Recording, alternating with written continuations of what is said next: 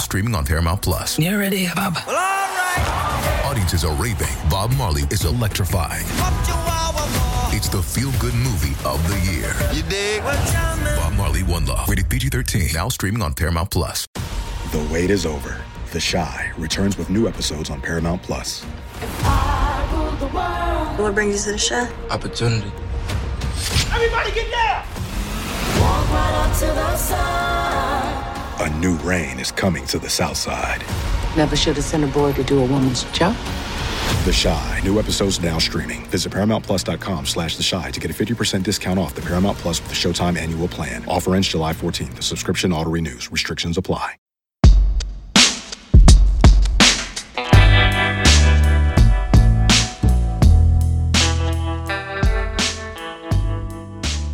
Welcome into the Husker 24 7 podcast. I'm Mike Schaefer, joined by Michael Bruntz here on Monday afternoon. Matt Rhule has spoken. Nebraska football is 5 and 3, one game away from bowl eligibility for the first time since 2016. Bruntz has spent numerous hours researching every bowl projection he can find. I'm fairly certain he is checking every uh, major metro newspaper to see if they have bowl projections. Uh, you know, I think he was looking at the Hartford Courant and saw that uh, Nebraska is is projected for the uh, Pinstripe Bowl and was very unhappy with it.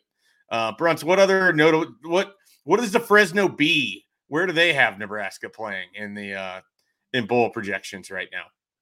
I'm working my way west. I'm not to Fresno yet, but the, uh, the Oh, okay. David City David City Banner Press has Nebraska potentially going to Nashville. So Oh uh, wow, that- that's noteworthy. Uh, didn't know they did bowl predictions, but uh, here we are. So they they're they're not saying the Pinstripe Bowl, so that's all that matters. And So uh, if if the Music City Bowl is actually an option, does that like vault up the list for you to to to get a redo that trip that we did in 2016? yeah, um, it'd be that'd be an okay bowl game. Uh, Nashville's changed a lot in the last uh, seven years, but uh, yeah, it's what way? What what's different I- about Nashville?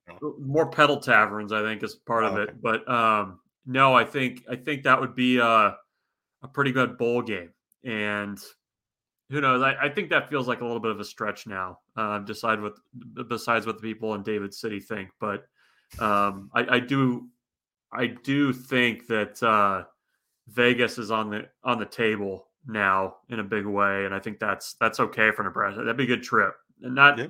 not necessarily because of the Vegas, but I think you'd get an intriguing matchup against an okay Pac-12 team uh, that I'd be intrigued by.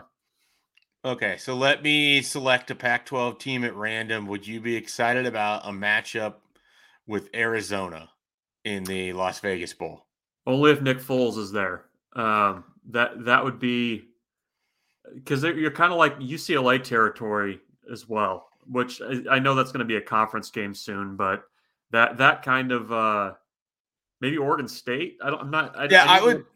he- Here are the teams that interest me if Nebraska could play them: Oregon State, Utah, and that's I think the entirety of the list, unless somehow Stanford is making a bowl, which I don't think they are.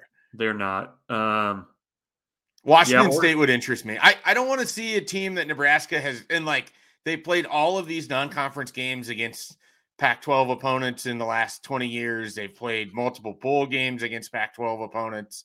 They've faced UCLA, USC, Washington, uh, all in bowl games. They played all of them in the regular season at Oregon.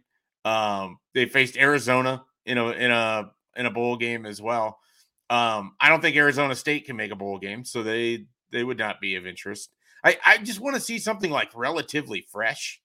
And if Nebraska gets UCLA, a team that they're going to play in 2024 as a bowl game, it's going to make me think of the uh, the 2010 situation where Nebraska got Washington in that Holiday Bowl, where everyone's like, "Yeah, they just got thrown in that matchup because nobody cared at that point." Yeah, it, I agree with you. I mean, I'm trying. Utah would be interesting to me. Utah would be fun. Um, I'd be down for that. I don't know that uh, Nebraska's in that class of team yet, but No. I, well, I, I kind of weigh that against like, okay, so if you go to like another bowl, like let's let's say you go to Music City, you're getting like an eight and four SEC team.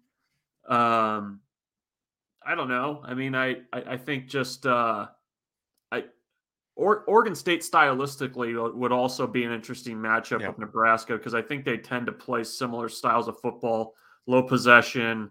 Um, you know, they're they're kind of unicorns in the Pac-12 with how they do things, but we're we're just outside noise right now, and we're way ahead of ourselves. So, um, but yeah, th- there's it, on- once they get to six, we're just going to really lean into this and really Yeah. really get into it.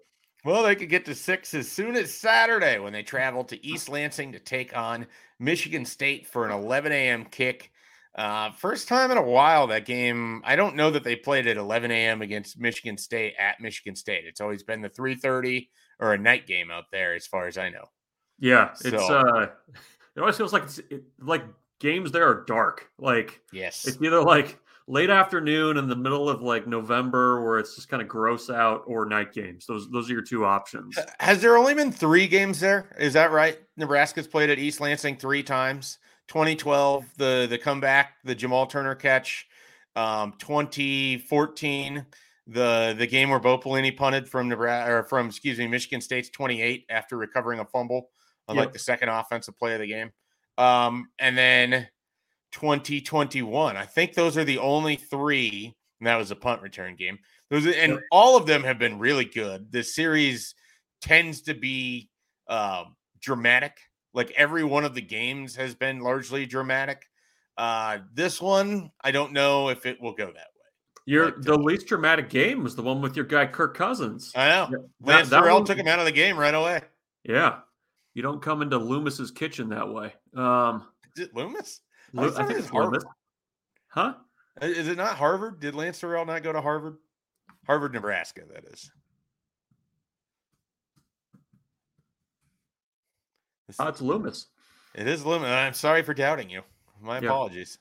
Um, no, I, I they have been good. I mean, then you have the snow game, um, the nine to six game where uh, in in, eight, in eighteen you had the the Brandon Reilly catch no catch. So yeah, they, they've been they've played some thrillers. 2013, Connor Cook with the the rip your throat out drive where they just high wired act all the way down, or if you will, the Terrell Newby lost the pitch in the Sun game.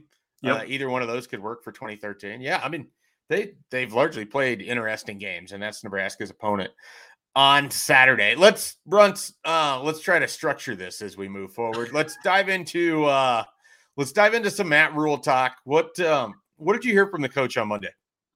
Well, I mean, the probably the big news was that there was no laundry list of new injuries uh, at the start. You you kind of The infirmary is uh, quiet. you're kind of bracing for that. Like, okay, who, who's it going to be today? Um, Omar Brown's in, in the concussion protocol. That was the most uh, noteworthy one. Um, but beyond that, I, I, you know, he, I think, I think he's expecting another, and I don't think this is just coach speak. I, le- I think he's legitimately expecting a four quarter game. Uh, Michigan State is is good at you know countering some of the things that Nebraska does well, and you know, Nebraska, I think, is just the kind of team that on the road you you have to expect that they're going to be playing four quarters. So, um, you know, the the thing that was interesting to me probably most, um, he said that they didn't play as well defensively in that game against Purdue as maybe what he thought coming off the field, and his reason for that was there were a lot of things that Purdue had the opportunity to do that they were not able to execute. Um, th- there's a few plays that come to mind in that game.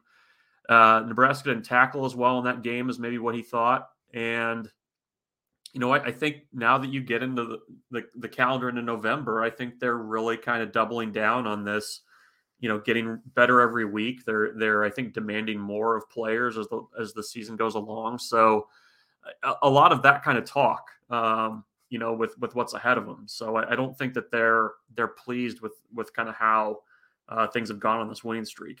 So they're not leaning back and putting their feet up on the furniture. Uh, not yet. They, uh, they they have not done that. Matt Rhule apparently got a little nap in in the uh, the, the tank, whatever it is, where you get like four hours of sleep. Deprivation sleep in the- tank or Yeah. something. Yeah. So he's he's doing that. That's as that's as relaxed as he's getting. Okay. All right. Well, I I tend to, to view it a little bit more in terms of uh, motivation. Um, you know, I thought Nebraska handled Purdue about as well as you could reasonably expect. Purdue did have several drops that would have contributed to sustaining drives or what have you, but uh, good performance overall. As you as you kind of I don't how many rewatches are you on here Monday afternoon at this point? Uh, I, I actually have not had one. Um, Oh, maybe wow. t- maybe tonight I'll get one in, but I, I, I that's not true. I watched a little bit on Sunday or uh, Saturday night, but I, I, I, I tend to agree with them a little bit. I mean, I, Okay. obviously there's right. there's the. Uh, I, I think you, you're trying to keep the team focused on what's ahead, but at the same time, I mean, I, I think there were times in that game where uh, Nebraska's defense was fortunate. Um, you know, Purdue had some drops. They, you know, the the fourth down play right out of the gates. Uh, you know that that, that kind of felt like the, the missed pass play in the end zone. That felt like one of those plays that in the past an opponent probably makes against Nebraska. Uh, I thought it was a pretty good throw, but um, yeah, I mean, I, it, this is going to be a, a game against Michigan State where it's going to be a physical game. They're going to have to tackle well and kind of get back to to doing the things that that they you know have, have done well in this stretch. He, he he talked a little bit about the offensive line. What was kind of your takeaway with that group uh, from the way they things played on? Saturday. Yeah, Um,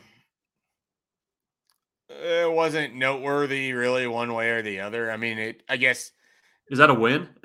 Like- is that a what? like, is that is that considered a win that it wasn't noteworthy? I guess. I mean, so part of my problem is that the bar is so low for this offensive line that if they just go out there and don't commit a bunch of penalties, it's probably an effective game. The way Nebraska runs the football, they're not asked to just blow teams up and get a bunch of short yardage situations. Then you can sort of hide where they're going to be weak at. I mean, a lot of it for me is it it wasn't the sort of game where Nebraska just lined the football up, ran right at Purdue, and exerted its offensive will and offensive line against Purdue's front. Like they just they went to the sides, they had misdirections, they had, you know, like that's just what Nebraska has to do to be able to move the ball. Um, I don't recall the pass protection being particularly bad. Um, so I guess in some ways, like it was I, I I guess if I had if I had to assume, I think that it went fine. I don't think that it was remarkable, um, but I also don't feel like there was any real drop off with the the backups in. And I guess maybe that's the most important part of the whole thing. Yeah, yeah. He actually said that two of the three sacks they felt like were more on the quarterback than on uh, on the offensive line in that one too. So, I mean, that's you know three new guys in there starting. I mean, that's that's it, it's a low bar, but they cleared it. Yeah, well, I mean that's that's the thing. Like you you want to be able to clear it. You want to be able to to move forward with it. Um it's just it they play offense in such a way that it minimizes how often they have to or if they're not put in a lot of short yardage situations, the offensive line generally should be able to walk out of most games looking like they did their job if not looked well. But as soon as they get put into those short yardage situations, that's when I have a lot of doubt on their ability to just go forward with those five guys, move a pile, and pick up first downs. One, because I don't know that Nebraska has a running game to do it with running back. Um, two, because it feels like when they get inside the 10 yard line to try to go score, it is a huge adventure rather than just being able to go forward. So those would be my my rationale. Now, on a day like uh, Saturday against Purdue, when almost every touchdown came from some distance, you don't really have to worry about that. You know, like it's not a that's not a that's not a big concern. They did have the really nice uh, touchdown pass from Haarberg to Fidone for one yard. They were able to score inside the ten yard line. I think that was the only opportunity they had to do it, and they did it. Uh, but you go to the Illinois game, you go to these other games. Uh, I'm not sure that I'm I'm believing in the offensive line to that degree, but are they significantly ahead of where they were last year? Yes. Yeah, I mean that's that. I mean that's all you could. it- Right. It's tough because it's like they were. There was so much wrong last year, not only on the offensive line, but everything. The whole the offense, yeah. the whole picture was off. Um, but I don't. It, it's it seems like a group that, in spite of you know everything that's going on with this offense, is is somewhat steady. Like Yeah. steady is okay, I think, with the way this offense. Matt Matt Rhule does not want you to call it ugly, uh, but it seems like it's a tougher group, like th- than what they were last year. Yeah, yeah. I I think that's fine. I mean, I think that describes uh, the offense as a whole. So, I mean, there's just a lot of guys that are out there that are probably being asked to do more than what you would normally want in the given situation, but it's what you have, and you got to be able to to make do. And on Saturday, they they did. I mean, they they hit on a couple big plays. Um, they obviously fumbled several times throughout. They struggled to close the game in an ideal fashion. Uh, but they they largely did what you set out to do, which was take advantage of some big opportunities that Purdue might give you uh, and put points on the board. And um, you know, I I I don't know uh, where we want to go next with this, but I, I will say that Tristan Alvano 55 yarder is so big for a variety of reasons. But part of it to me is just the idea that if you can get to the 35, you give yourselves a chance for points with a flawed team and a defense that's sole goal is to keep everything tamped down. And it again, so like you might have a game coming up where you play Iowa, Wisconsin, or you know, it could be this weekend against Michigan State, where Nebraska is going to be asked to win a game 16 to to 13, and that's three field goals and a touchdown, and you need two of those field goals at 50 yards. It feels a lot better seeing Alvano go and do it um, for the health of the overall scoring operation. Yeah, no, it, it it is big. I mean, that's that's kind of what Iowa did for years, right? Like they had a good kicker. This feels like an Iowa team. I nobody wants to hear that, but like their offense isn't particularly good. Their defense exists to basically keep the offense in the game and take advantage of every opportunity. yeah. And special teams has to be a part of that. If if Nebraska starts scoring on defense and special teams with regularity, I'll I'll go along with that. Um, I didn't say it was a good version of of I what know. Iowa was doing. It's it's a version. Um, no, and it's funny with Alvano. Like you can tell even in like interview settings, like he's significantly more confident than he was a month ago. Like, and and like you said, I mean, if you can count on you know points once you're inside the opponent's thirty, I mean that that's huge. And you know that that's been the piece that's kind of been missing for Nebraska for a number of years is just a, a reliable kicker that can kind of you know tidy things up for you a little bit where you know if, you, if you're going to have to turn it over to your defense you're going to have to be good on special teams. Um, if, if you can get you know six points a game um, from, from your kicker that's that's pretty big. And i mean the last two kicks he's had in games i mean that that 55 yarder looked like it had at least another five yards on it the 47 yarder he made the week before that into the wind i mean that looked like it was probably going to be good from 55 Yeah. um, you know he, he's just kicking really well right now. He made a couple a very very small adjustment um, ahead of the Illinois game, and he's I think I believe three of his last four, four of his last five, four of his last I think five. four of his last five, yeah. Um, so that's that's trending well there, and you know he, he's a Nebraska kid. He's kicked in the wind. He knows what to expect. Um, Memorial Stadium is kind of a, a difficult place to kick in, but he's done it um, and, and done it under pressure before. But that that was good to see. I I'll, I agree with you there. Yep. Let's take a quick time out. When we come back, we're going to continue talking to Nebraska football, what they have going on. We're also going to dive into a little bit of recruiting as Nebraska picked up another commitment over the weekend, and they had a visit weekend as well with some notables in town as we try to figure out if they're going to take all 85 scholarships in one single class. That is what, uh, you know, it could be trending towards, and we're going to discuss it next on the Husker 24 7 podcast. So before we get into the recruiting brunch, I do want to talk a little about kind of the the mental psyche of of this upcoming weekend. Like you have a you have a Michigan State team that's just completely reeling. Um, they they played tough or more tough against Minnesota than I would have expected. Though some of that might have to be because Minnesota has largely just kind of underwhelmed on offense all year long. Maybe just weren't able to take advantage of things. What you know, and we're going to have the hype cast obviously coming up this week where we're going to dive more in depth. But just sort of quickly, what is sort of your expectation of of how Nebraska approaches this game against Michigan State? And do you anticipate we see anything different on offense, or do you just go forward with the game plans of what uh, Purdue, Northwestern, and, and Illinois? Yeah, I, I don't. I'm not expecting anything, any any wholesale changes at this point. I mean, they kind of are what they are. Um, you know, I, I I, think this is going to be the kind of game where um, you're going to have to grind it out on the ground. Michigan State's decent against the run on defense. Um, sounds like you're you're going to get a freshman quarterback. Um, that that's the way things are. it. Yeah, things Love are it. trending there. Leave. I don't know. I mean, it it's another it's another challenge, kind of similar to what Northwestern was, right? Where you it's everything says overlook this team. How do you stay dialed in and and stay focused on that game? I mean, we'll we'll see. Nebraska's passed those tests so far, um, and, and maybe going on the road and having to get it done there helps them a little bit. I'm I'm kind of curious to see what the crowd's going to be like in East Lansing.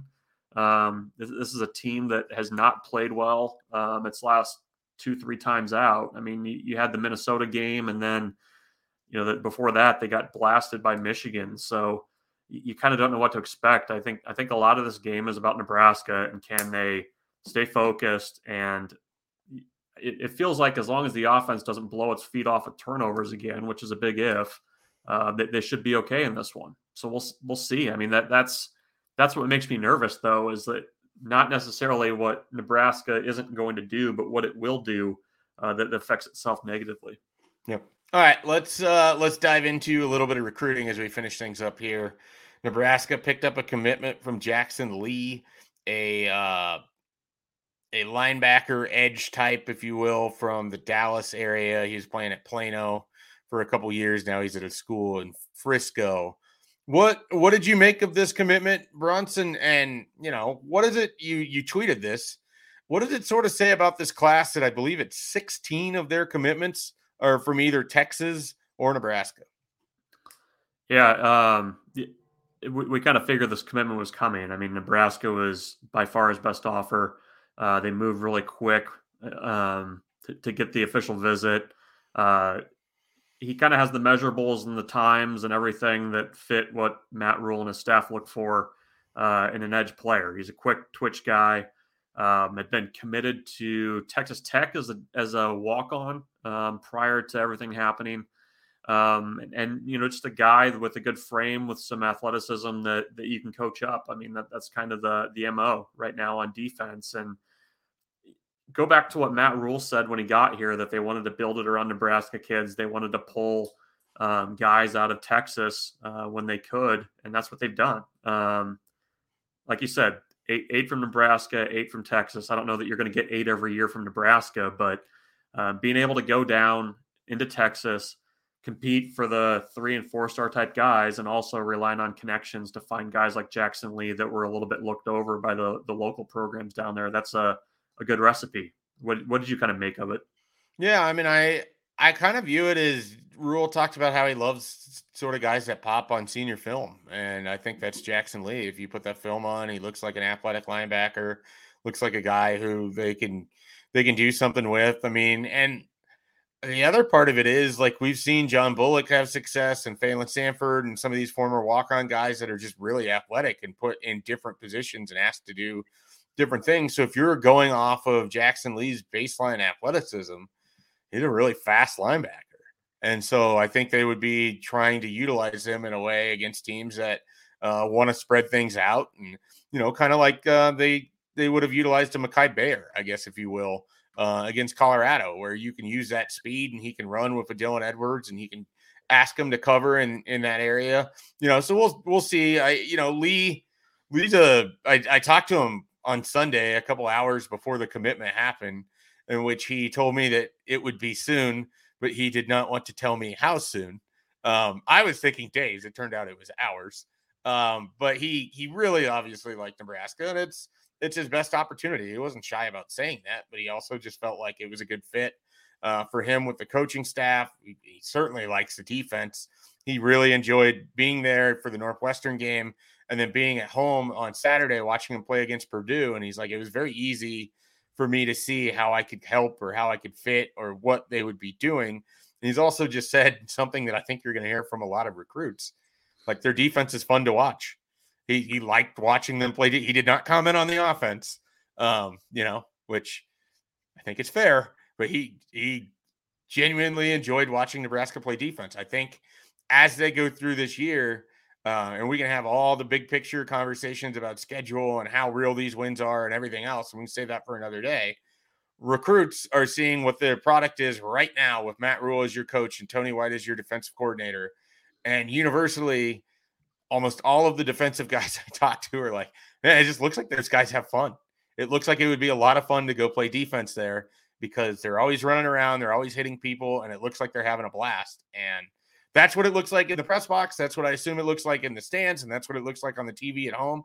Certainly, the recruits are picking up on that, and I think that will be very helpful, probably more for 25s and 26s as we get into the offseason than what Nebraska has left here in the 2024 class. But another addition and another guy that it wouldn't it would not remotely surprise me if you know some two years down the line we're talking about Jaxson Lee emerging like James Williams did, where you just have that random big game and you're like, all right, it was the Jaxson Lee week. You know, he put together some good practices. They gave him the opportunity, and lo and behold, he performed.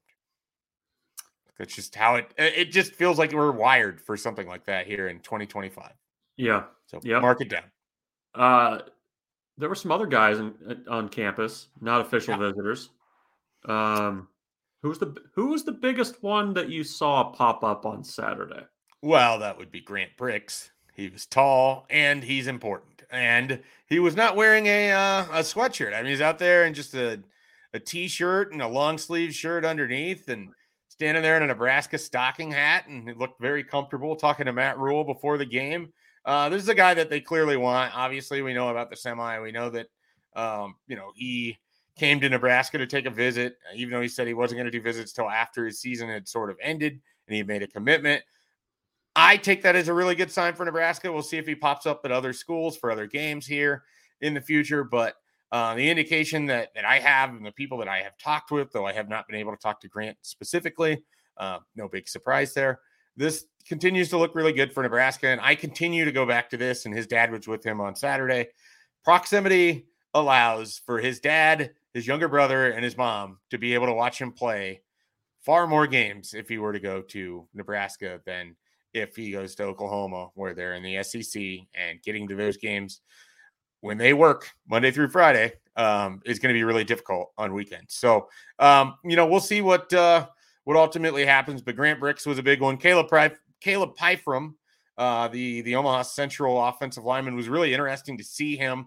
I still remain somewhat skeptical that he is going to end up in Nebraska's class. They have a lot of offensive linemen, and that leads me to this other name, Xander Ruggiero, who I talked with late last night.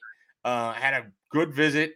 I think the door is very open on Nebraska's end. He is quite interested. He's got a couple other Pac 12 schools he might take a visit to, but he has told me he is planning on being back in Lincoln in November um, or potentially in December if he's not able to make it back for either the Maryland or the Iowa game. So I would look for him to be an official visitor.